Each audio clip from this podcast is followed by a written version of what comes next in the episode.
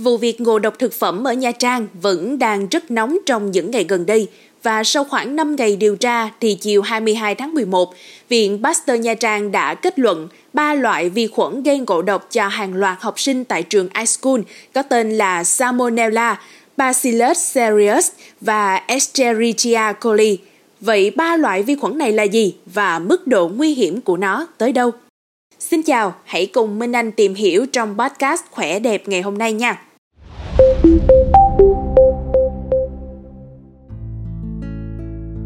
Ngay sau khi vụ ngộ độc xảy ra, Viện Pasteur đã thu thập mẫu thức ăn tại trường iSchool để nuôi cấy và phân lập định danh vi khuẩn, xác định nguyên nhân, độc tố gây ngộ độc thực phẩm.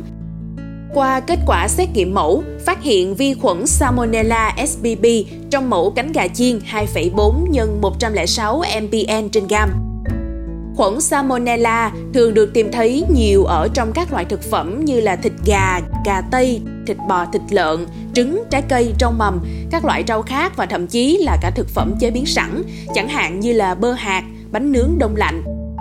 Khuẩn Salmonella phổ biến nhưng vẫn có thể gây tình trạng nặng, thậm chí là tử vong.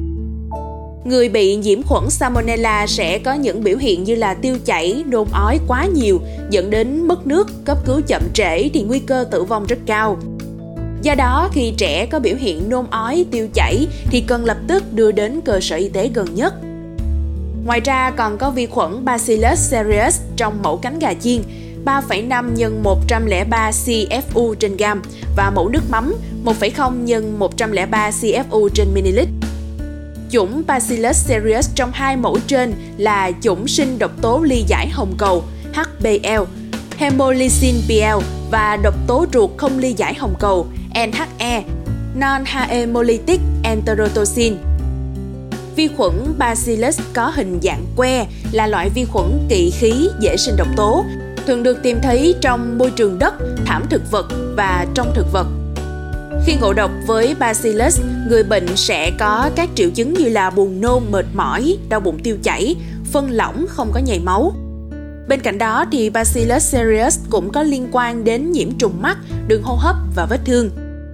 Hiện nay thì Bacillus cereus được xem là tác nhân gây ngộ độc hàng đầu chỉ sau Salmonella. Và vi khuẩn cuối cùng được tìm thấy trong mẫu cánh gà chiên là Escherichia coli.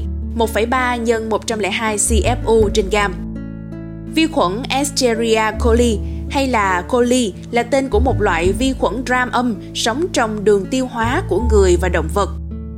Gia súc là ổ ký sinh E. coli quan trọng nhất, đặc biệt là ở các loài động vật nhai lại như là trâu, bò, dê, cừu. E. coli thường được đào thải thông qua phân của các loài động vật này và người cũng có thể coi là ổ chứa vi khuẩn E. coli do đóng vai trò trong việc lây truyền người sang người. Đa số bệnh nhân khi bị vi khuẩn E. coli tấn công thường đối mặt với tình trạng tiêu chảy, trong nhiều trường hợp có máu lẫn trong phân, đặc biệt phải chú ý đến tình trạng đau bụng. Ngoài ra, người mắc bệnh thường xuyên cảm thấy buồn nôn, ăn uống kém ngon miệng, cơ thể rơi vào tình trạng uể oải và mệt mỏi. Đối với những trường hợp sau đây, bệnh nhân tuyệt đối không được chủ quan, tốt nhất là nên đi tới các cơ sở y tế để được xử lý kịp thời. Đó là khi bạn đi tiểu ra máu, trên cơ thể xuất hiện nhiều vết bầm dù không bị đâm vào đâu, đặc biệt làn da của người bệnh sẽ trở nên nhợt nhạt và tái. Cả ba mẫu vi khuẩn trên đều được tìm thấy trong cánh gà chiên tại bữa ăn của trường, đồng nghĩa với việc khâu kiểm tra chất lượng thực phẩm tại trường còn kém và vụ việc này được nhận định là vụ ngộ độc lớn nhất trong học đường từ trước tới nay. Tính đến ngày 22 tháng 11, số học sinh nhập viện để điều trị ngộ độc là hơn 600 học sinh.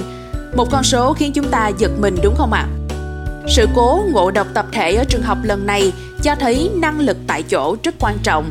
Đây cũng được xem như là bài học để các bếp ăn chấn chỉnh hơn vấn đề vệ sinh an toàn thực phẩm.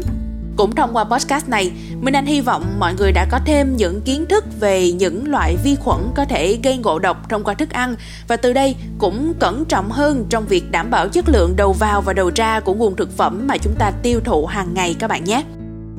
Cảm ơn bạn đã lắng nghe số podcast này. Đừng quên theo dõi để tiếp tục đồng hành cùng với podcast báo tuổi trẻ trong những tập phát sóng lần sau. Xin chào tạm biệt và hẹn gặp lại.